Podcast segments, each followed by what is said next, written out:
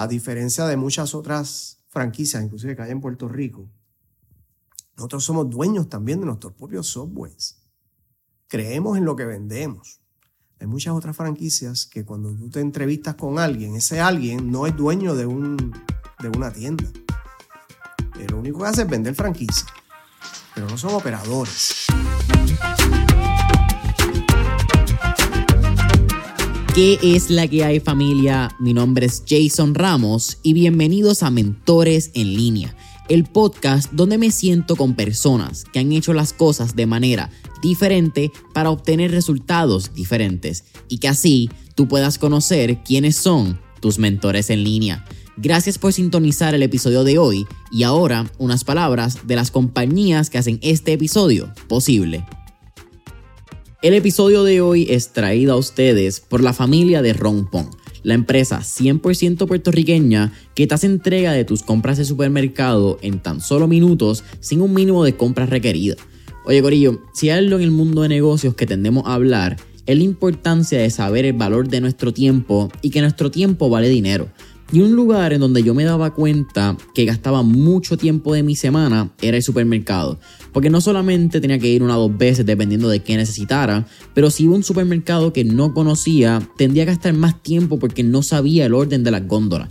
Y la realidad es que eso ya no es un problema desde que Rompón llegó a mi vida, porque ya no tengo que ir al supermercado para hacer mi compra. Solamente saco mi celular, entro a la aplicación de Rompón, veo esas trece categorías que tienen, que es como si fuesen una góndola cada una, escojo mis productos, añado mi método de pago, escojo el lugar donde quiero que me hagan el delivery, sea mi oficina, mi gimnasio o mi casa idealmente, y ¡boom! En menos de sesenta minutos, Rompón ya estará haciendo esa entrega. Así que si no la has hecho todavía, puedes entrar hoy a Rompón descargando la aplicación móvil, sea en el App Store, Google Play o entrando a rompón p r punto com. ¿Qué está pasando, familia? Bienvenidos a otro episodio de Mentores en Línea. Y en este episodio nos acompaña José Vázquez Barquet, quien es fundador y presidente de Caribbean Franchise y vicepresidente de Subway de Puerto Rico. José, ¿qué está pasando? Es un absoluto placer tenerte aquí en Mentores en Línea. Muy buenas tardes, ¿cómo estás, Jason? ¿Qué tal? Saludos. Oye, y saludos a todos los que nos escuchan. Oye, agradecido por tu tiempo. Eh, eres una persona extremadamente ocupada y agradezco mucho tu tiempo y el espacio. Creo que estuvimos teniendo un pre-podcast session, como yo le llamo, uh-huh. de mucho crecimiento, y ahí hablamos un poquito. Yo creo que tanteamos muchos temas y más o menos sí, sabemos por dónde va la conversación. Conocernos. Pero tengo que también matar mi propia curiosidad y tengo sí. que irme a cuarenta, cuarenta y cinco años atrás, yeah. cuando tú comenzaste tu bachillerato en biología sí. en la Universidad de Puerto Rico, recinto de Mayagüez, eres ocho cero dos. Sí. ¿Cómo llegaste a biología? Porque eventualmente conocemos la historia, ¿verdad? Te conviertes en dueño de negocio, te conviertes en un emprendedor, como se le dice hoy en día. Pero esos no fueron tus inicios, eso no fue tu pasión inicial. Sí, bueno, mira, yo llegué a biología premédica, como le pasa a muchos que no saben qué estudiar y escuchan a sus padres. Yo era un buen estudiante, yo era, o sea, medianamente buen estudiante en high school, pero no tenía idea qué estudiar. Sabía que quería ir al recinto universitario de Mayagüez porque mi papá estudió allí, fue profesor y catedrático en la universidad, así que era natural de que yo fuera allí. En aquel entonces, sin embargo, administración de empresas no estaba desarrollada todavía bien. Era todo ingeniería, carreras técnicas, ciencias naturales y demás. Así que naturalmente pues entré por premédica. Lo que pasa fue que me interesé mucho por hacer carrera militar. Quise hacer carrera militar y me metí en el R O T C del Air Force, en el programa de cuatro años, o sea que yo empecé desde que era prepa. Y me entusiasmé mucho y a mitad de mi bachillerato me di cuenta que biología no era lo mío. Y no fue como hasta tercer año que me pongo a buscar a ver si cambio de departamento, pero todos los cambios de departamento me atrasaba como un año. Entonces, cuando fui a la gente de R O T C, me dijeron, lo sentimos, pero no te podemos dar la comisión de segundo teniente si te atrasas más de un semestre. Era muy competitivo en esa época. Así que dije, pues, pues lo termino. Y eso hice. Terminé mi bachillerato en biología y no hice nada con él. Se ve muy bonito en la pared de mi oficina. Pero al tener bachillerato, pues ya cualificaba para ser este oficial de la Fuerza Aérea. Y por ahí fue, por ahí fue que empecé. ¿Carrera militar era algo que estaba en la familia? Pues fíjate, no, no tanto, no tanto. Eh, no sé, eso de, de juventud siempre me llamó la atención. Eh, y, y para mí, pues, oye, con el tiempo, esto yo se lo he dicho a muchas personas y los que, los que me conocen, para mí esos años de la milicia fueron los que desarrollaron mi personalidad y mi, y mi desarrollo profesional y ético hasta el día de hoy. Yo soy, o sea, me considero bastante disciplinado. ¿De dónde vino? No, no sé, este, pero me gustó mucho y como te dije, empecé desde mi primer año de universidad y yo me metí en el R O T C en cuanto grupo había, extracurricular, todo militar y, y me encantó. Y, y estuve cinco años en servicio activo, llegué al rango de capitán, eh, tuve un par de trabajos muy interesantes en el Air Force, eh, pero nada, a los cinco años pues ya yo tenía mi maestría que había sacado en administración de empresas y tenía alternativas, así que cuando el Air Force no me, no me dio una... un career field eh, claro y atractivo, pues decidí salirme, cosa que no me arrepiento al día de hoy, eh, porque otros amigos míos, compañeros que se quedaron muchos años, en realidad pues hicieron carrera, pero nada muy emocionante. Yo estoy muy feliz con mi trayectoria. Durante los años que usted estuvo en el ejército, fueron setenta y ocho al ochenta y cuatro. Estaba, ¿qué estaba pasando en esa época? ¿Eso era Golfo Pérsico? setenta y nueve al ochenta y cuatro, fíjate, yo empecé cuando los rehenes de Irán. Y... esa es la en, liberación, ¿verdad? Cuando pasa el, que el, el grupo del Islam entra sí, en poder, que sí, sale la película Argo. Sí, sí, exacto, exacto, la película Argo. Pero un poquito antes, unos meses antes, yo me gradué eh, en cuatro años y medio, en diciembre de un año. Y yo tenía mis órdenes para reportarme en junio en el Air Force. En febrero me llega un telegrama, de, así como bregaba en esa época, las comunicaciones. Repórtese a servicio activo en los próximos cinco días. Y casualmente en esos días es que había habido un conflicto que eh, China había invadido Vietnam del norte. Entonces, esto fue algo que sucedió como por tres o cuatro semanas. Hay que ir para atrás y recordarse de eso. Pero fueron, fueron varias semanas un poquito eh, de mucha tensión, porque los rusos estaban envueltos, había mucha guerra fría. Y yo dije, diantre, ¿tendrá algo que ver con esto? Pues no, no tuvo nada que ver, pero ahí fue que empecé. Mencionas durante tus años del ejército... es que entonces haces tu maestría en, sí. en administración de empresas, finanzas, si no me equivoco. Sí, sí. Cuando estás buscando este repertorio de clases que me estás hablando de cambiarte de facultad, ¿cómo llegaste a finanzas? Porque estaba mercadeo, está gerencia de operaciones, hay muchas otras. ¿Cómo llegaste al lado financiero? Porque yo creo que eso también es una llave que abre muchas otras puertas a, a la historia de José. Sí, bueno, pues este, yo llegué a administración de empresas y a finanzas una vez en el Air Force. Porque yo todavía seguía con mi sueño de quizás pues, estudiar medicina, si todo cuadraba bien. Y me puse a coger unos cursos en la universidad local, en North Dakota, donde yo estaba estacionado. Estaba bien lejos. Y lo que tenían disponible eran cursos de administración y cogí mercadeo y economía. Y aunque no había sido mi intención y no era lo que yo estaba buscando, me encantaron.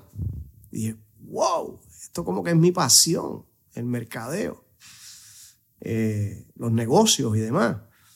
Así que me entusiasmé y empecé en el programa de maestría y lo terminé antes de terminar mi obligación militar. Una vez sales del Air Force, me parece bien interesante porque entras en una industria bastante cercana a lo que claro, estaba haciendo ya. Sí, y entras, claro. Podemos decir el nombre de empresa, ¿verdad? Que no hay... Sí, sí, sí Lockheed, Lockheed Martin. ¿Cómo eh, pasa ese pase? ¿Verdad? Pasa el pase, va a ser la redundancia, pero no venías de haber trabajado... No, no venías de haber trabajado, si no me equivoco, en una corporación, porque habías no. pasado de biología, pasaste directo al, al Air Force, coges tu maestría y entras Lockheed Martin como Financial Manager. Financial Analyst. Analyst. Analista financiero. Eso fue porque yo tenía un muy buen amigo que se salió igual que yo a los cuatro o cinco años y se fue a trabajar a esa misma compañía en el campo de finanzas. Me mantuve siempre en comunicación con él y él fue el que me fue animando. Mira, José, vente para acá. Él era cubano. Dios, lo sigue siendo. Yo vivo. Eh, bien simpático él y me, me, me dijo, mira, vente para acá, que hay muchos ex militares aquí en Lockheed Martin. Era en, en New Orleans, Luisiana. Y lo que ellos hacían era del Space Shuttle, el transbordador espacial. Ellos fabricaban el tanque de combustible, eh, oxígeno líquido, nitrógeno líquido, que se juntan los dos y por ahí es que hace la, la, la, la, supercombustión. La flama para la, la propulsión eh, del cohete. Y es también como que el backbone de todo el sistema del transbordador y los dos solid rocket boosters de Morton Thiokol, era el que los hacía. Así que le hacíamos eso allí. O sea, nosotros éramos empleados de la NASA. Bueno, Lockheed, eran empleados de Lockheed Martin, que estaba bajo contrato con la NASA. Y era en finanzas, así que pude casar mis dos intereses, porque yo venía de la industria aeroespacial, yo había estado también en la, co- en la cohetería, misiles, lo que después fue el Space Command de, del Air Force, que hoy en día ya se convirtió en una rama totalmente distinta, se llama Space Force. Ahora está Air Force y está Space Force, igual que Army y Navy. Pues ese fue mi interés. Este, casé esos dos intereses y me fue muy bien, me, me encantó. Eh, me cambié a Filadelfia, a Kraft, porque, no sé si te recuerdas, cuando el Challenger explotó, el Space Shuttle, mil novecientos ochenta y seis en enero. Sí, yo no estaba ni en los planes, pero, no, no pero, pero los históricamente planes. Conozco tiene, el... Tiene que hacer research en Google. Pues eh, murieron siete astronautas. Exacto. Entonces empezó toda la investigación por parte de, de la NASA a ver qué había provocado esa explosión. Y nosotros estábamos asustados, no habrá sido el, el tanque que explotó, qué sé yo. Duró como tres meses la investigación. La planta se cerró, eh, se paralizó toda producción y dejaron ir un montón de gente. Y aunque yo no fui afectado, pero tiré mi resumen y un amigo mío, ex Air Force también, estaba en, en Filadelfia, en Pennsylvania, y me dijo, solicita para acá. Y eso fue lo que me llevó a, a Pennsylvania, más bien... Total, eh, creo que a los dos años volvió otra vez el programa espacial del Space Shuttle a, a continuar y muchos amigos míos continuaron y se quedaron allí, pero nada, yo me, me pasé para... Cambié de industria, haciendo el mismo tipo de trabajo en finanzas, pero en la industria de alimentos, Kraft Foods. Y eso fue mi primera introducción a la industria de alimentos. Háblame de esa, es, esa, esa misma oración que acabas de decir, tu introducción al mundo de los alimentos. Ajá. Porque lo estás viendo desde un punto de vista financiero, que me parece bien interesante. Sí. Exacto. Y ahí vamos, vamos a, estamos atando cabos para pa el resto de la conversación. Pues sí, es muy interesante eso. Para mí me fue muy interesante porque yo venía de una industria de alta tecnología. O sea, la industria aeroespacial, informática, electrónica, todo lo que sea tecnología es pues... mucho más sofisticado y más este, eh, emocionante, tú dirías. La comida, qué carajo. Pues todo el mundo tiene que comer y nada más. Sale de un lugar, entra a otro, es un proceso bastante, ¿verdad? Uno pensaría. Pero desde el punto de vista de negocio, ahí fue que yo me di cuenta, esta industria no será emocionante para trabajar en ella, ni este, privilegiada, qué sé yo, exciting, ni nada de eso, pero es sumamente estable. Es bien estable y es un negocio de mercadeo. O sea, cómo tú posicionas tu producto de comida para que la gente lo quiera probar y le guste y sigan viniendo.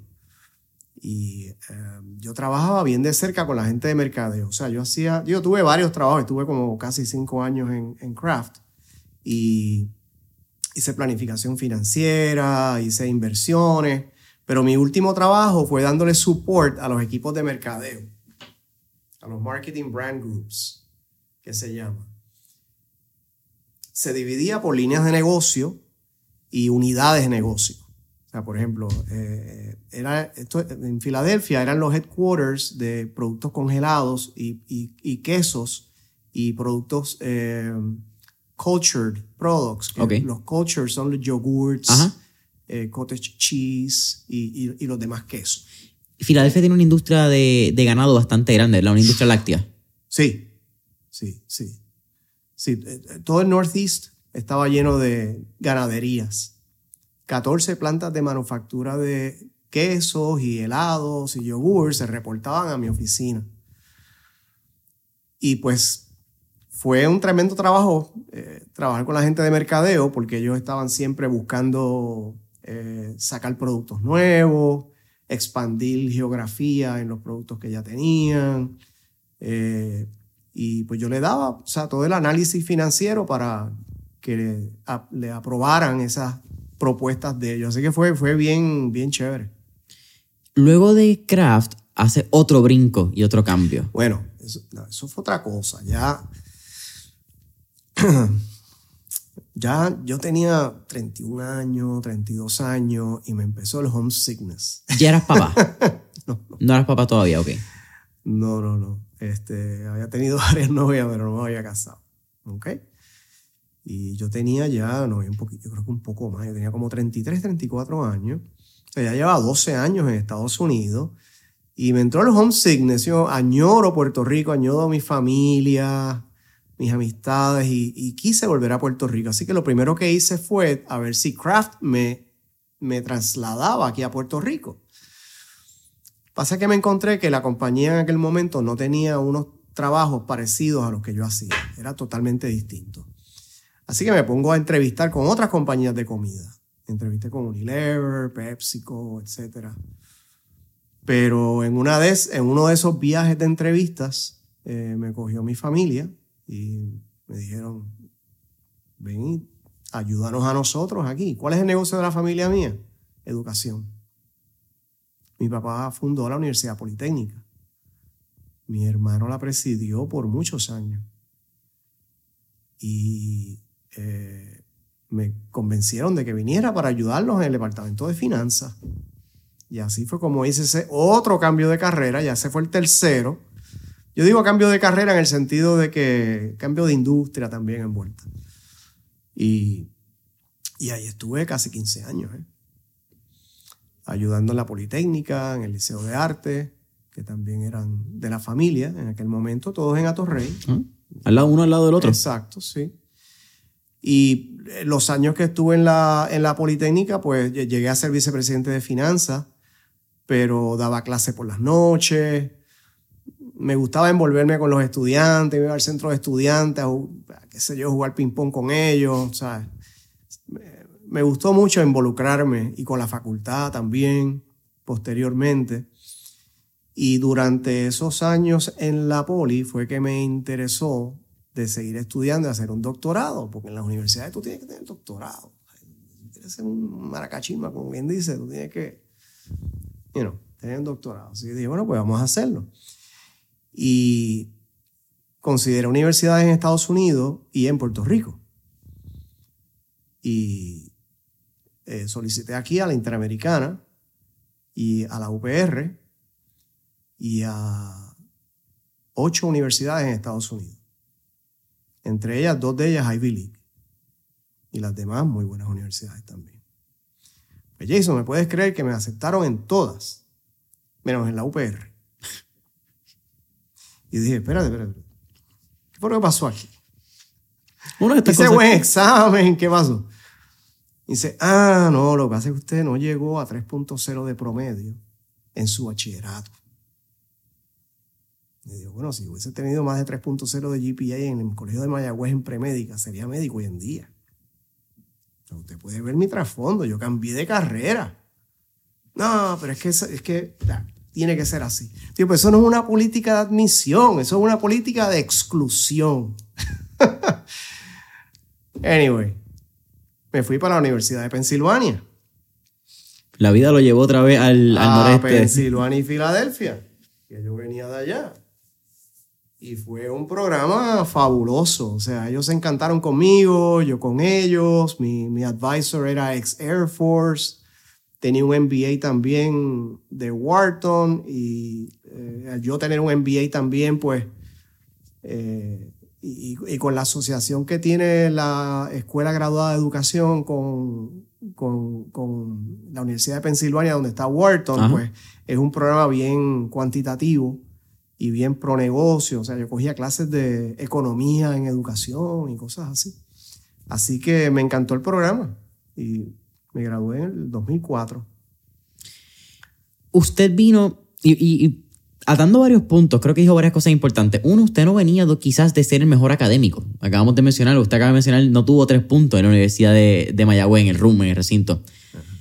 Pasas a un background de finanzas. Vienes ya con un background bien atípico, quizás no el background tradicional de un académico. El académico, por lo que yo he podido ver, muchas veces se mantiene en la academia. Hace bachillerato, hace maestría en educación o lo que sea, hace doctorado y entra a ser profesor. Quizás muchas veces no tiene una experiencia fuera de, de la universidad. Creo que quizás ahora estamos viendo un cambio donde vienen profesores que tienen un poco más de experiencia, traer esa experiencia y pasarlo a enseñanza. Pero, ¿qué te enseñó la academia del mundo corporativo? ¿Qué me enseñó? La, la academia de, del mundo corporativo, de lo que venías antes. ¿Qué, qué lecciones tú pudiste ver en cómo funciona una universidad? ¿Cuál es el sistema educativo? ¿Cómo está formado? De tus experiencias previas que, como negocio, o de negocio, que eran en este caso, bueno, de finanzas. Todas las universidades son diferentes en, en cómo se, se entrelazan y se asocian con la comunidad. Porque al, al tú decir, ¿verdad?, de los negocios, pues en realidad es la comunidad externa a la universidad. Hay muchas universidades que, que son introspectivas y es todo, se miran hacia adentro. Eh, el recinto de Mayagüez era, y no sé si sigue siendo, muy introspectivo. O sea, posiblemente. O sea, miran para adentro y no sé hasta qué... Río Piedras igual. Río Piedras igual, ¿verdad? En todo el mundo ocho cero uno y ocho cero dos. Politécnica en su filosofía siempre... siempre Eh, buscó una facultad que fueran profesionales en la calle, que trabajaran como ingenieros o arquitectos o emprendedores y que dieran clase de noche. Obviamente toda universidad tiene un core de profesores que son full time. Y, y esos que tú dices que tienen un track así más bien académico son los profesores full time. Pero hay mucho profesor a tiempo parcial que trabajan de día y dan clase de noche. Así que En la, en la poli, pues siempre, siempre, por lo menos los años que yo estuve, eh, tenía mucho enlace con la comunidad, eh, que es muy importante para el campo de ingeniería, por ejemplo, pues este, un ingeniero civil, pues que tenga un profesor que trabaja en una compañía de construcción de carreteras, ¿eh? Y no solamente dé la clase teórica, sino que diga, mira, esto se aplica de tal manera en la vida real. Así que eso es muy importante, que las universidades pues tengan un componente práctico. Entiendo que fue también en la Politécnica donde entonces no haces el paso automático, pero es donde comienza este próxima, esta próxima pequeña vida de José, ¿verdad? Porque son como distintas vidas que has tenido en, en esta trayectoria. Y es en la Politécnica cuando llega Subway a, a tu radar. Ah, sí. Subway llega, y me va a contar la historia, pero ¿cómo llega Subway? Y también cómo llega tu socio, Lyle Swanson, a tu vida. Wow. Pues mira, interesante también. Eh, mil novecientos noventa y seis. Ya llevabas cuatro años en la poli. Mi socio Lyle, mi socio de entonces y al día de hoy. Eh, somos socios de negocio y muy buenos amigos. Nos conocimos en mil novecientos noventa y seis. ¿Por qué? Un año después de haber llegado a Puerto Rico para desarrollar Subway en Puerto Rico. Apenas un año después. Y yo lo conozco porque cuando era vicepresidente de finanzas, pues me pusieron a cargo de alquilar unos locales que teníamos en la universidad, uno de ellos siendo una cafetería que daba para la Ponce de León. Le pusimos un rótulo de se alquila, me vino mucha gente, pero entre ellos me vino una gente de Subway, buscando locales para Subway. Y en esa época Subway no era muy conocido en Puerto Rico, para nada. Eh, eran sándwiches fríos, americanos. El puertorriqueño está acostumbrado al sándwich caliente, a la plancha si es posible. Y eh, yo sí conocía Subway porque cuando yo trabajaba en Kraft en Filadelfia, cruzando la calle, yo tenía un Subway. Y me, me encantaba y lo frecuentaba. Así que cuando esta gente me viene... Dije, ay, pues sí, Subway, me encanta, ¿cómo no? Vamos a montar uno. El día que vi, fuimos a firmar el contrato, no vinieron las muchachas con las que yo había estado trabajando. El que me viene a firmar el contrato es mi socio Lyle. Y ahí fue que nos conocimos. Ese día de casualidad. Cliqueamos, hicimos un rapport tremendo hasta el día de hoy, porque él es de Minnesota. Y yo estaba en North Dakota, Minnesota, en la misma área. O sea, cuando él me dice que es de Minneapolis, yo me le echo a reír. Le digo, muchachos, si yo los weekendes me pasaba en Minneapolis. Y por ahí seguimos. Hicimos tremenda amistad. Entonces, mi esposa, Maritza, era maestra de escuela superior privada. Y bien dedicada, bien dinámica que es ella. Trabajaba sesenta horas a la semana. Yo llegaba de la universidad por las noches, a las siete de la noche, y tenía la mesa de la cocina llena de, de, de nenas, porque era una, una escuela de, de niñas. Eh, le encantaba la educación. Y, pero trabajaba una mula. Ella dirigía el consejo de estudiantes, el National Honor, estaba metida en cuanta cosa había. Ella se pasaba en la escuela, trabajaba mucho, mucho, era bien dedicada, pero era un salario no con lo que ella trabajaba. La realidad de los maestros. Así que dijimos, vamos a montar un negocio. Así que vi la oportunidad cuando conozco a Lyle y firmamos el contrato para... que era para otro franquicio, no era para mí, ni para él, era para un franquicio. Le dije, mira, ¿me venderías una franquicia? Me dijo, sí, está bien. Y la compramos con la idea de que mi esposa Marisa la corriera. Y ahí fue que empezó mi aventura en Subway, comprando una franquicia para mi esposa. La montamos en Guaynabo, fue un palo desde el día uno. Eh... Y entonces pues seguimos cada seis meses abriendo una tienda nueva, porque esto fue cuando Subway empezó en Puerto Rico. O sea, habían bien poquitas tiendas. ¿En estos momentos fue que sale la, la figura de Jared from Subway? ¿O esto fue un poco después? No, eso vino después. después. Yo no eso lo viví, por eso te pregunto, porque sé que el impacto que tuvo ese caso de mercadeo en lo que es la humanización de marca y todo lo que hoy en día es casi común, ¿verdad? O natural, o debería ser en una marca. Sí. Sé que Jared fue como que ese precursor de ese movimiento de humanizar la marca. Pero, entonces, tú comenzaste como... ¿Cuál era? Como dueño de franquicia. Tú como... Eh, como usted le tiene un nombre particular. Lo tengo aquí apuntado y se me olvidó. Eh, desarrollador. Desarroll, ustedes son desarrolladores ahora. Sí. ¿Verdad? Ok. A ese mismo paso. Primero fuiste dueño de la franquicia. Fuiste un franquicio, como ustedes le llaman. ¿En qué momento pasas de franquicio ah, okay. a desarrollador de, de la franquicia con Lyle? Dos años después de conocerlo. Yo todavía trabajando en la Politécnica. Inclusive yo estuve ocho años en la Politécnica teniendo franquicias de Subway. Pues cuando lo conozco a él, que te dije que hice muy buena relación con él, eso significa que pues hablábamos mucho por teléfono, yo le iba a visitar y él pues me confiaba su... problemas y tribulaciones de negocio, todos los problemas que tenía con los franquicios, de estar montando tiendas nuevas, porque hubo un boom de Subway en los años noventa y dos mil. Él eh, sentía que tú estabas más apegado a la cultura, que entendías el, el, lo, lo que sucedía con los franquicios, como que crees que eso fue un elemento... Sí, exacto. Como yo era franquicio, mi, mi esposa también, pues lo, yo, yo tenía la habilidad de poderlo ver de los dos ángulos. De cómo un franquicio ve las decisiones que la compañía está tomando y cómo me impactan, pero también, como hablo mucho con el desarrollador, entiendo el racional de por qué. Así que yo hacía un buen puente ahí. Así que en el noventa y ocho, apenas dos años después de conocerlo, se alinearon las estrellas y yo le terminé comprando al otro socio de él. Y me convierto en socio minoritario. Él seguía trabajando la franquicia como su trabajo número uno y yo seguía en la Politécnica, pero yo era pues eh, socio minoritario de él. Y así estuve por varios años más hasta que Subway fue creciendo, que entonces pues tomé la... la no fue fácil la decisión de, de, de irme de la universidad y dedicarme cien por ciento a los negocios. ¿Por qué no fue fácil? Bueno, no fue fácil porque era un negocio que fundó mi padre. O sea, Yo llevaba Politécnica en mi sangre. Eh, y, y, y sí, te tengo que, te tengo que admitir que yo lo venía pensando por muchos años. Quizás me demoré de tomar la decisión porque me quería graduar de mi doctorado primero. Yo no, no me, a mí no me gusta empezar algo y dejarlo a mitad.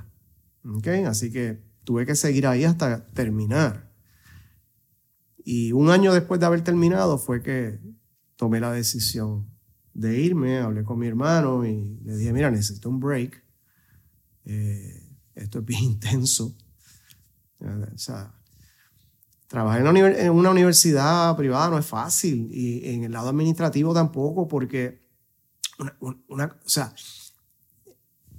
por el lado de negocio, y esto, y eso fue el enfoque de mi doctorado. Mi, mi doctorado fue Administración de Educación Superior. Es como manejar una universidad como si fuera un negocio, pero no un negocio en el sentido de fines de lucro. Sino pero un negocio. Sin fines, sin fines, igual de, que lucro, sin fines pero, de lucro. Pero, pero eh, tú tienes que generar unos recursos fiscales para tú poder hacer dormitorios nuevos, claro, edificios nuevos, laboratorios nuevos, ¿entiendes? O sea, ese dinero no viene de la nada. ¿Sí? Y hay unos gastos, hay, hay, hay un spreadsheet, entra dinero, sale dinero, hay que devolverle un valor a la, a la comunidad o a tu cliente, que en este caso son los estudiantes. Exacto, y tú tienes que mantener a tus empleados contentos. Tú no puedes tener una, un colegio, una universidad perdidosa, porque...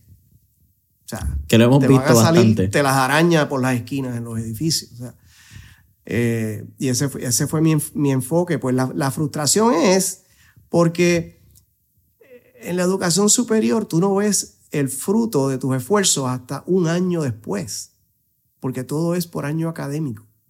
Las universidades en, Estados, en Puerto Rico, a diferencia de muchas en Estados Unidos que tienen endowment funds enormes, pues eh, dependen de la matrícula estudiantil. Y cualquier cosa que yo haga, un edificio nuevo, un programa nuevo, una revisión curricular o un programita de charlas en las escuelas superiores, tú no ves el fruto hasta agosto del año que viene. Y si se da o no se da, si no se da, pues en cabulla vuelve y tira, pues tienes que esperar un año más para ver el fruto. En los negocios no, en los negocios y mucho menos en la comida, tú...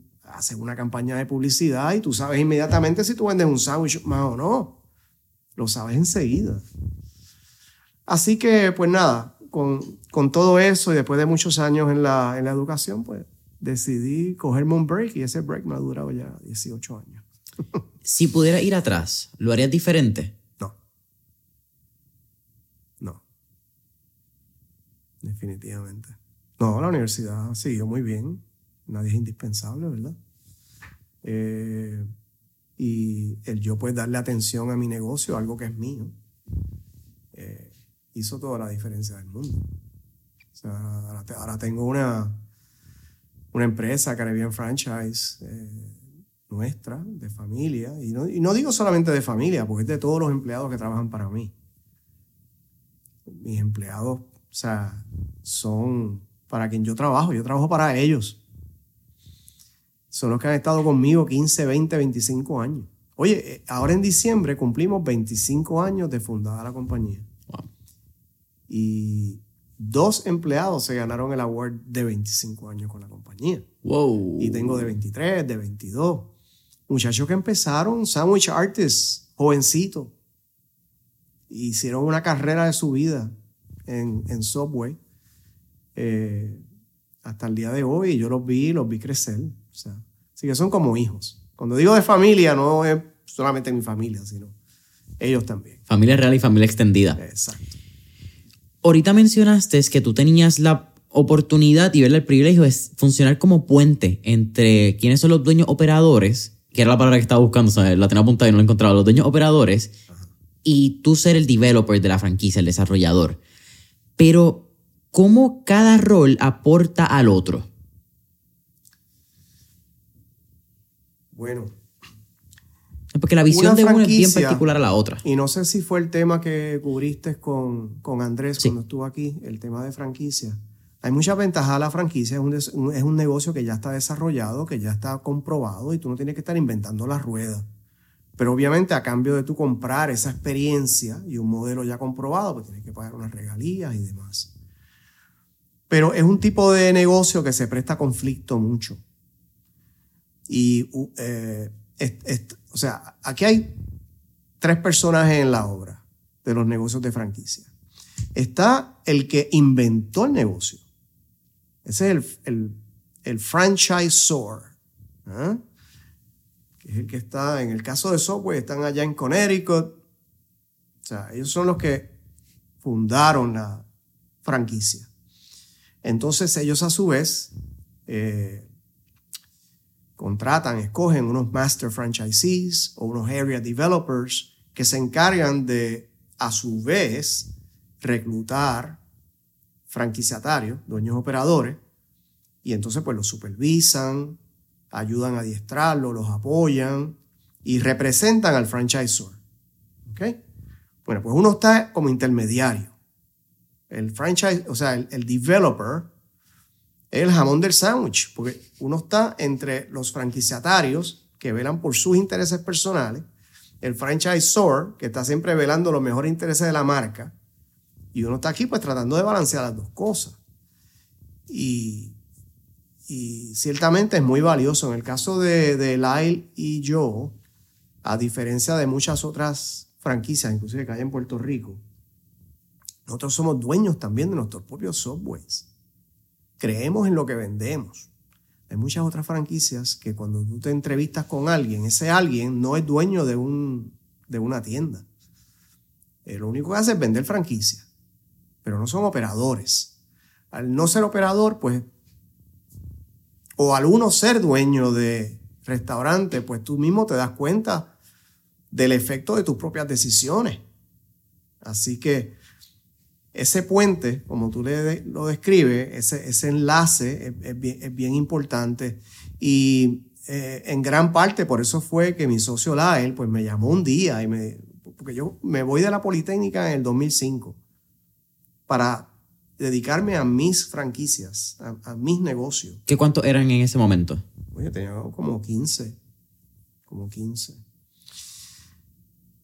Y tres o cuatro años después, él me llama un día y me dice, yo no sé, yo sé que tú estás envuelto en las cosas tuyas, pero yo necesito ayuda aquí. Entonces me está saliendo de, de las manos. Ya hemos crecido muchísimo. Eh, los franquiciatarios, pues, siempre hay issues que hay que resolver y, y pues tú me podrías ayudar mucho. Y ese fue mi rol. Ese ha sido en realidad mi rol desde el principio.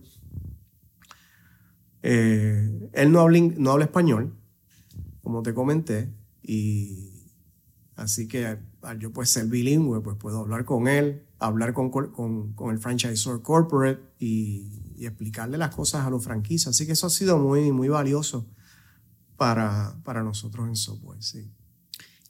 ¿Qué elementos tú crees que son vitales para que una persona que esté considerando abrir una franquicia tome en cuenta antes de abrir o solicitar incluso una franquicia?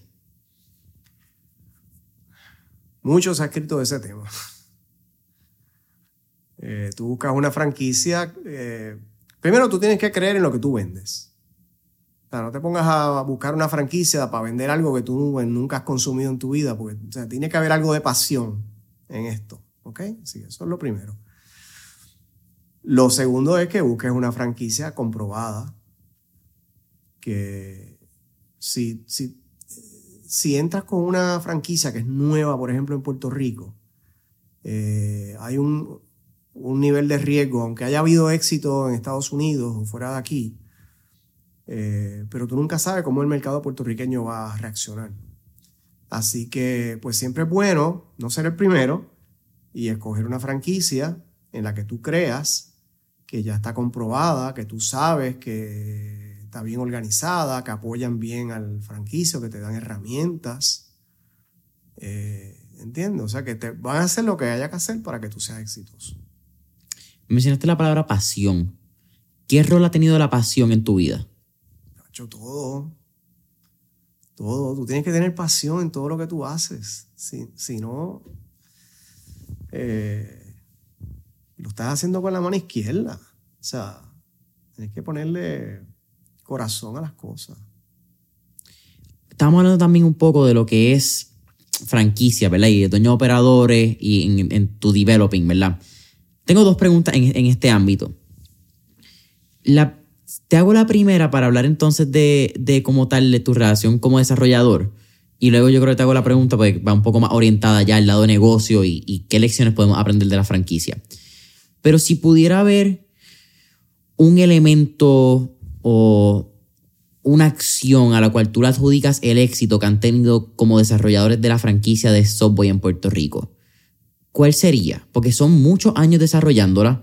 Son, como están hablando, sobre ciento cincuenta, sobre ciento sesenta tiendas en Puerto Rico. Y la crecieron, si no me equivoco, cuando Lyle llegó eran cinco tiendas sí, en Puerto Rico. Exacto, sí. El crecimiento exponencial ha sido... Se explica by itself, no hay que darlo mucho, los números lo dicen solo. Pero si pudiera adjudicarle quizás una acción, eh, algo, ¿qué sería ese éxito? Bueno, déjame primero decirte, para cualificar lo que te voy a decir. Subway en Puerto Rico, somos de los mejores territorios a nivel global para la marca. Ustedes ganaron un premio en el dos mil trece. Múltiples premios nos hemos ganado. ¿Y a qué se ha debido? Pues mira, se ha debido al éxito que Lyle y yo hemos tenido como socios a través de veintisiete años que ya somos socios. Son más de lo que yo he estado en esta tierra. Somos eh, guante y mano. O sea, mis debilidades son sus fortalezas.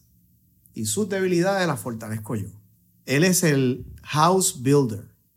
Yo soy el housekeeper.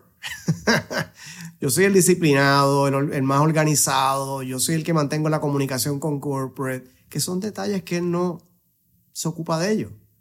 Pero ¿dónde está el genio de él? En la innovación y la creatividad y el sentido de negocio que tiene. Muchos de los productos que tenemos en Puerto Rico en los Subways no los hay en el resto del mundo, ¿eh? Tú no vas a encontrar pastas, eh, salteados, los sote subs, las pizzas, los desayunos, las tortillas por la mañana, todo eso tú no lo vas a ver en Subways en Estados Unidos. No lo hay, pero lo hay aquí. Y aquí se han desarrollado y han sido, y han sido un éxito. Y todo se debió a ideas que, que él sacó.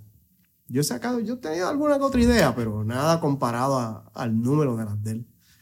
Y yo creo que ha sido esa innovación y creatividad, porque en...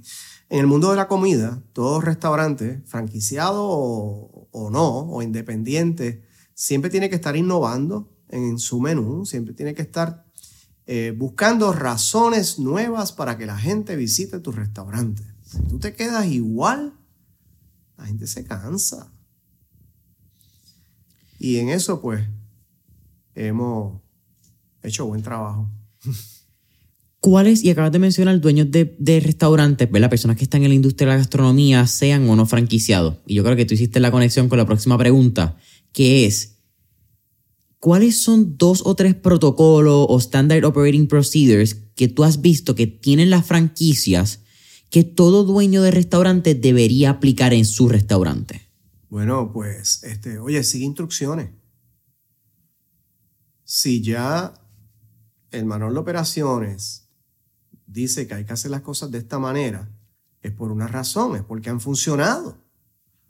Así que la diferencia de tú estar en la industria del restaurante bajo una franquicia versus un restaurante independiente, es que un restaurante independiente, pues para un artista chef, ¿no? Para hacer todas sus ideas y que nadie le diga que sí ni que no.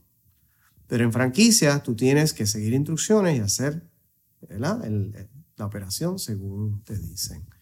Eh, y eh, otra vez, o sea, si es una franquicia que tiene un modelo ya, o sea, de éxito comprobado, pues no cambies el plan. O sea, tú sigue haciendo las cosas como se supone que sean. Esa es la diferencia de una franquicia a un negocio no franquiciado. Porque tienes que seguir, pues, la, la direc- las direcciones de, de la franquicia. Entiendo que unos años, si unos años más tarde, ya tú estando en Caribbean Franchise, ya siendo eh, desarrollador con Lyle, tú decides dedicar parte de tu tiempo al servicio de la comunidad. No quiero llamarlo el servicio público, ¿verdad? Porque el servicio público, por alguna razón, eh, todo el mundo piensa en gobierno. Eh. Pero tú decides dedicar tu tiempo y devolverle a la comunidad. ¿Por qué lo hiciste? Y en ese caso estamos sí. hablando, fuiste, eh, ya, ya eras parte de la Cámara de Comercio. Preside la Cámara de Comercio de Puerto Rico dos mil quince a dos mil dieciséis. Unos años más tarde preside la Asociación de Restaurantes de Puerto Rico, que conocemos como ASORE. Sí. Y ahí es mucho tiempo. ¿Por, ¿Por qué dedicarle para atrás a la comunidad? Bueno, mi esposo y yo siempre le hemos dado para atrás a la comunidad y lo hemos hecho con distintos programas en los cuales, pues, ¿verdad? O sea, damos dinero, hemos dado tiempo también eh, y lo continuamos haciendo al día de hoy. Hay varias entidades benéficas que apoyamos muchísimo, pero mi interés en las asociaciones empresariales, eh, yo creo fielmente en el sector privado y, y en la actividad comercial y, que, y la importancia que hay, ¿verdad?, de que haya una economía robusta en toda. Y, y, y para mí la manera de yo, pues, a, ayudar es envolviéndome en estos gremios y asociaciones. La Cámara de Comercio de Puerto Rico, que lleva más de cien años de fundada, representa los intereses de todos los comerciantes en Puerto Rico, de todas las industrias. Y pues nos pasamos en la legislatura, en Fortaleza y, y haciendo, pues, ideas, ¿verdad?, para que ayuden a, a las personas en, su, en sus negocios. Y para mí personalmente yo creo que me gustó mucho y me sentía que estaba dando a la comunidad, eh, ayudando a otros comerciantes, ayudando a otros empresarios. Eh, Y los años que yo estuve en la Cámara de Comercio y cuando presidí, pues le di mucho énfasis a ayudar al sector empresarial. Luego en, en Azores también, porque ya era mi industria, mi industria de restaurantes. Eh, que por cierto, fue un año bien difícil el veinte veintiuno, pura, pura pandemia. Este, pero sí, siempre lo he visto como que es mi manera de darle de vuelta a, a Puerto Rico y a la comunidad, es ayudando al sector empresarial. Hablaste del año veinte veinte y veinte veintiuno, un año bien particular en la vida de todos nosotros, pandemia, ah, sí, sí. Eh, desde que comenzó pandemia en marzo quince, ah. marzo dieciséis fue ese lunes, veinte veintiuno, como estábamos hablando en el pre-podcast session, fue el año donde pues llegó la vacuna, sí, más o menos como sí, que tanteamos sí, sí. con volver a la normalidad, o whatever sea la normalidad entre comillas ahora, pero ¿qué lección aprendiste de ti mismo en esos años que se pusieron oscuros, tanto como dueño de franquicia pero también como desarrollador? Porque creo que ambos, y bueno, y tercera vertiente como presidente de Azores, ¿verdad? Tuviste varios puntos de vista a la situación, desde el dueño de negocio, desde la persona que ayuda a los dueños del negocio, y entonces desde vista de gremio casi, ¿verdad? Este tercer sector de cómo entonces, o la responsabilidad que tiene quizás ese tercer sector con los dueños de negocio y con el gobierno, como que estaba en un punto medio bien interesante. Sí, porque como desarrollador de franquicia, yo no estoy velando solamente por mis tiendas. O sea, yo tengo que velar por todos esos dueños operadores y, y, y, ¿verdad?, y que echen para adelante y que mantengan sus negocios y que sean prósperos. Así que también me sentí que mi participación en Azores, yo estaba también indirectamente ayudando a mis propios dueños operadores. Porque si venía el gobierno con alguna legislación, eh, una locura de legislación, como muchas veces sucede, pues eh, Azores estaba ahí para levantar la voz de alerta, Cámara de Comercio también. Eh, y, y de cualquier manera que, pudiéramos, que pudiéramos ayudar, de, definitivamente se benefician. En, cuando la pandemia, pues, eh, aunque yo no estuve en el veinte veinte, que fue el año que estaba todo el mundo perdido, y, o sea, lo cogí en el veinte veintiuno. Recuerda que en diciembre del veinte veinte fue cuando llegó la, la vacuna. ¿Mm? Entonces yo comencé mi año eh, visitando el departamento de salud para ver en qué orden de prioridad nos ponían para vacunar a todos nuestros restaurantes. Nosotros estábamos con, estuvimos con tiendas cerradas por dos meses en muchos casos. Este, la cadena de suministro también se afectó grandemente. Y eh, pues nada, dirigiendo Azores tenía la oportunidad de De, de, de trabajar, sea con el gobierno o, eh, o con la Asociación Nacional de Restaurantes también, para eh, educar a los dueños de restaurantes en el manejo de comida en un ambiente de COVID y, y, y estar buscando, ¿verdad? ¿Te recuerdas la... las órdenes ejecutivas? Claro, ¿cómo olvidarlas? Ya habían nacido. Ey, sí, ah, sí, no. no, no pues, okay. Eso te acuerdas. Sí, nosotros teníamos cada cuatro o seis semanas una orden ejecutiva nueva. Empezamos incluso por la orden ejecutiva que eran ciertos carros los que podían salir ah, X días de la semana. Es ¿verdad? Una locura.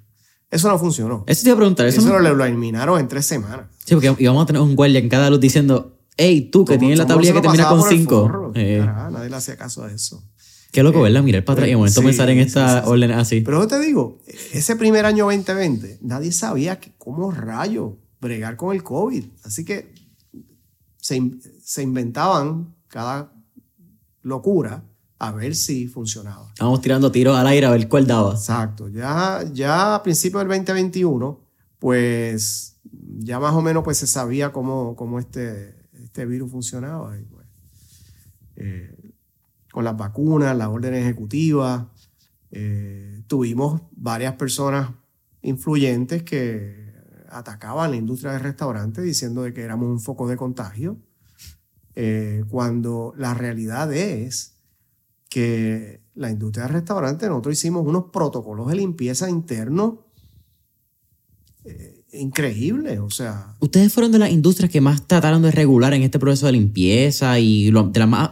Sé que fueron de las más afectadas, yo creo que a nivel mundial. Sí. Que, que diría industria de turismo. Y todavía lo son. Industria de restaurantes, entretenimiento, quizás puede ser la tercera, ¿verdad? Yo diría Correcto. Que son como que esas tres. Transportación, las líneas aéreas se vieron muy afectadas. Sí, eh, cruceros eh, también. Los hoteles, todos los relacionados a turismo, pero restaurantes eh, grandemente también. Y fueron de los que más fiscalizaron también, porque ustedes tenían que si X por ciento de personas, luego que tenían que ser que tener dining afuera... Luego que si teníamos que poner la, las placas de, de, de sí. acrílico. Ustedes fueron de las que más, entiendo yo, ¿verdad? Por uso la palabra eh, regular o fiscalizaron en ese término. Pero fueron de las que más, eh, no son leyes tampoco, pero a las que más le impusieron regulaciones, vamos a llamarlo por el momento. Sí, que si diez personas adentro del restaurante, que si quince, que si veinte. Todas estas órdenes ejecutivas nos ponían algún tipo de, de, de restricción. Y... Pero la realidad es que o sea, los protocolos de limpieza interna que nosotros teníamos fueron extraordinarios para asegurar la salud de los empleados y de los comensales. Todo el mundo con sus mascarillas, eh, muchos restaurantes con filtros de aire, eh, separación de las mesas, ¿te acuerdas? Claro. Separación de las mesas y, y, y demás. Pero oye, es que la gente tiene que salir de las casas. O sea... Si tú quieres cero riesgo, pues no salgas de la cama de tu casa. O sea, tiene que haber algún, un, un nivel de riesgo que tú puedes, pues puedes tolerar. Y nosotros estábamos haciendo todo lo posible para minimizar ningún riesgo. Así que sí, estuvimos bien afectados. Todavía lo estamos. La industria del restaurante no se ha recuperado a nivel nacional y local porque continúa la inflación en los suministros de comida. Empleomanía ha estado bien difícil de conseguir. Apenas la semana pasada leí un artículo de National Restaurant Association, Restaurant News, que hicieron unas encuestas a miles de restaurantes en Estados Unidos y el sesenta por ciento de los restaurantes en Estados Unidos indicaron que sufren de por lo menos un treinta por ciento de reducción de plantilla de lo que quisieran tener.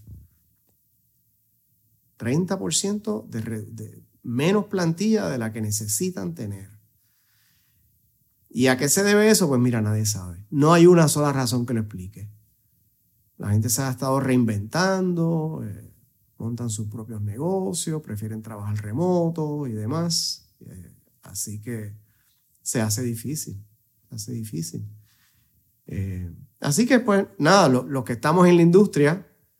Tenemos que bregar con eso y, y ofrecer pues, mejores beneficios y un mejor ambiente de trabajo para que ¿verdad? La juventud se anime y, y, y siga trabajando con nosotros. ¿Cómo ves el futuro de la industria gastronómica en Puerto Rico? ¡Ay, súper! Mira, Puerto Rico, o sea, el, el puertorriqueño es bien creativo. Bien creativo, de todo. De lo legal y lo, y lo ilegal también. Somos muy artistas. Por eso... La música eh, eh, es lo que nosotros exportamos, ¿verdad?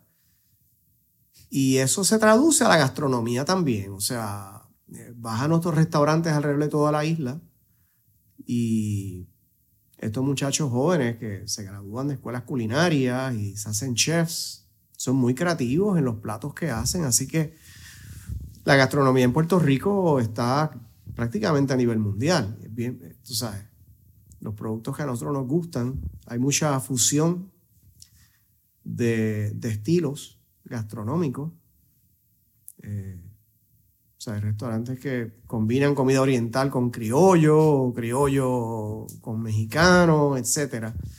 Eh, y y yo, yo creo que está muy, muy sólida. Yo creo que los únicos retos que tenemos ahora mismo son esos dos que mencioné, que es la falta de empleomanía eh, y la inflación. Muy, todavía hay mucha volatilidad y pues eso afecta a los costos de... de productos, los costos de los insumos, y eso afecta pues la rentabilidad. No podemos estar subiendo precios cada vez que nos suben el costo de tal cosa. O sea que esos son los dos retos principales. Ahora últimamente pues habrás visto que el Tribunal Supremo tumbó la, la ley de veinte veinte de la permisología, del, del reglamento conjunto, y dicen que los permisos están aguantados.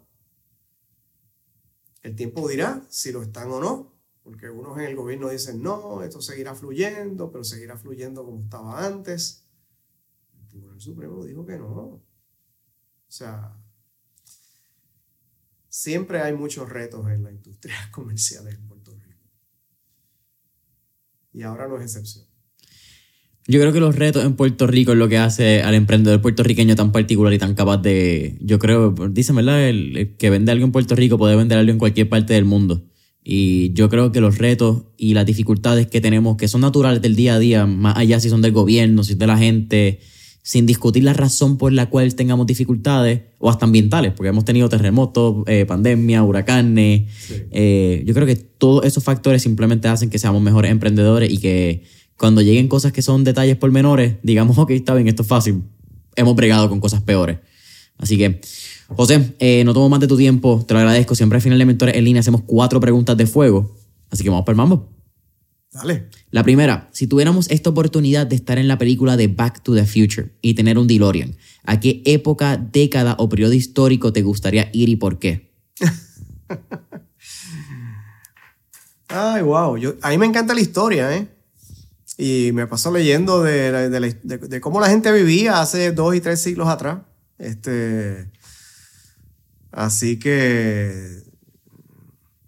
Bueno, sería, sería muy, muy interesante ir al, a los últimos años de la, de la colonia española, aquí en Puerto Rico, y, y ver cómo la gente vivía. Porque lo mucho que he leído es que la gente se quejaba en aquel entonces igual de lo que nos quejamos ahora. Muchas cosas no han cambiado. Ese también es como un periodo bien particular de la historia de Puerto Rico que pocos conocen. Como que hay un eslabón de unos años de transición, quizás esos últimos años de colonia española a de momento historia con Estados Unidos, que como que lo borraron. No, no quiero decir que lo borraron, pero como que lo, lo nublaron, lo empañaron. Y yo creo que mucha gente no conoce ese periodo histórico. En segundo o tercer año de escuela superior yo cogí la, la clase de historia de Puerto Rico. Y fue una de las... Eh, clases más memorables que yo tengo al día de hoy. Eh, es fascinante ver lo que ha pasado aquí en los últimos quinientos y pico de años. Esa es la historia. Así que ¿Eh? ya te contesté la pregunta. Ahí está, vamos allá. Segunda, tenemos un playlist en Spotify que se llama Mentores en Línea, el playlist, donde tenemos todas las canciones que motivan a nuestros entrevistados. Así que, con eso dicho, ¿qué canción motiva a José Vázquez Barquet? Bueno, no te voy a decir canción, pero sí género de canciones. Ok. Eh, me gusta el jazz moderno. Me relaja mucho, me encanta escuchar jazz. Es un género que no escucha mucho la gente hoy en día. Este, pero el smooth jazz me gusta mucho. Yep. Tercera, ¿qué tres libros les recomendarías a nuestra audiencia? Uh, esto lo mencioné hace unos meses atrás en una charla que di. Yo recomendé dos libros. Claro, era una, una charla a, a, a jóvenes empresarios, ¿verdad? Pero, oye, es, tú, es nuestro grupo que nos está escuchando. Hay dos libros. El primero es Rich Dad, Poor Dad. Robert Kiyosaki. ¿Ok? La gran lección que tienen que sacar de ese libro es, ustedes tienen que buscar negocios que sigan trabajando para ti, aunque tú no estés trabajando en ellos. ¿Ok? Que es lo que yo he logrado en mi vida. Tener un grupo de, de personas bien leales y comprometidos a la empresa, que manejan el restaurante. Yo no tengo que estar allí, parado detrás de la caja registradora. Ellos hacen la labor por mí. Y ese es el tipo de mentalidad que uno tiene que, en los negocios, pues buscar algo que no necesariamente sea algo que tú personalmente tengas que hacer para poder cobrar. Esa es una lección. La, para mí, la principal de ese libro. La otra es un regalo que me hizo mi buen amigo Héctor Westervelt, que si él escucha esto se va a recordar. Él me regaló el libro El hombre más rico de Babilonia. Y me lo dedicó y todo. Yo dije, un librito así pequeño, uh-huh. ciento veinticinco páginas. Digo, oye, qué curioso este libro que me está regalando Héctor. Y me lo leo. Fascinante. Ese libro fue escrito en mil novecientos veinticuatro.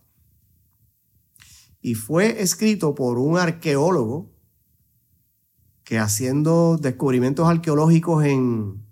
en el Medio Oriente, encontró un, qué sé yo, una arca o qué sé yo. Ah, un cofre. Tenía, ajá, un cofre. Tenía unos scrolls que cuando los, los datearon eran de dos mil años antes de Cristo, cuando Babilonia. Y contaban la historia de este señor que fue un comerciante que, que empezó, nació pobre. Se hizo a sí mismo. Así mismo, de, de cero. Hizo su negocio, todo legal, todo bien ético. Se convirtió en un modelo en la comunidad. Todo el mundo admiraba a este señor. También es así que el rey de Babilonia le, le, le pide, ¿por qué tú no das unos talleres de mentoría para enseñar a las personas a emprender? Enséñale tus lecciones de vida. Y eso es el libro. Son las lecciones de vida eh, comercial, empresarial, que él le daba a, a los muchachos jóvenes. Esto es, es increíble saber que esto fue hace dos mil o tres mil años antes de Cristo. O sea, que lo que es actividad comercial es tan vieja y antigua como la humanidad. Uh-huh. Hay otro libro muy bueno, de mis favoritos, Why Rich, uh, Why Nations Fail, uh-huh. de Askegu, algo así se llama. El, son dos autores. Why Nations Fail.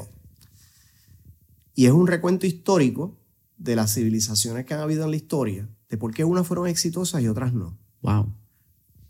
En, el libro empieza hablando de la ciudad del Paso, México. Wow. Que fue una ciudad mexicana, que fue dividida por la frontera, y la mitad está en Estados Unidos y la otra mitad en México. Exacto. Y es la misma gente, son parientes, pero tú vas hoy en día y tú ves la disparidad económica que hay en los dos lados de la frontera. También, también te va a Venecia. Venecia en el siglo catorce, siglo trece, era una de, de las ciudades eh, reinados más prósperas en todo el Mediterráneo. Tuvo su época de oro. Y la época de oro es porque eh, el gobierno en aquel momento fomentaba la actividad empresarial y le daba oportunidad a cualquiera, cualquier, o sea, eh, cualquier persona que, bueno, que quiera montar un negocio, le daba la oportunidad. Eh, en contraste, otros países son muy restrictivos, mucha regulación, Altas, contribu- altas contribuciones, mucha protección laboral, asfixian al empresario. Porque la falta de regulaciones, las menos contribuciones posibles y todo lo demás, es como oxígeno para un empresario. Si tú empiezas a quitar ese oxígeno, pues... Eh. Anyway, ese, ese otro libro, eh, Rich, eh, eh, El hombre más rico de Babilonia y Why Nations Fail. Ese Why Nations Fail me lo vendiste. No, Alt, me, lo acabas, me lo acabas de vender de que full. Altamente recomendado. José, ¿cuál es tu última pregunta? ¿Cuál sería tu último tip o recomendación para nuestros escuchas? Recomendación. pues yo lo pienso, oye, si es, es, es, Mentores en Línea es para jóvenes, ¿verdad?, que les gustaría emprender y demás. Así que... Vamos por esa línea. Bueno, voy por esa línea, por esa línea. Eh, antes de soñar montar tu propio negocio, asegúrate que hayas ganado todas las destrezas y conocimientos y experiencias necesarias para que cuando tú finalmente emprendes por ti mismo, ya tú tengas lo básico dominado. Aprende primero a ser un buen empleado. Trabaja en una empresa. Si puedes ir a la universidad y tienes esa oportunidad, pues fabuloso. Si te gradúas, mejor. Y, y trabaja, haz un buen trabajo. Ahorra dinero, que es una de las lecciones del libro de Babilonia. Ahorra el diez por ciento de tu salario. Lo echas a un lado, no solamente para gastarlo después, para un futuro negocio. O sea que ahorra, crea tu propio capital y cuando veas la oportunidad, pues sigue tu pasión. José, mejor que eso está bien difícil cerrarlo. Para mí ha sido un absoluto placer tenerte aquí en Mentores en Línea. Eh, si están eh, interesados en contactarte para Caribbean Franchise, franquicia, eh, ¿cómo pueden hacerlo? Bueno, pues me, eh, mi email, mi correo electrónico, j punto vázquez arroba subwaypr punto net. Boom. Familia Mentores en Línea, saben que nos pueden seguir en Instagram, Facebook y todas las plataformas, redes sociales como Mentores en Línea, eh, mentores en línea punto com. Ahí está nuestro newsletter que sale todos los miércoles, miércoles de Mentores. Comparte, dale share a este episodio, compártelo con un amigo si fue de valor y hasta la próxima. Muchas gracias.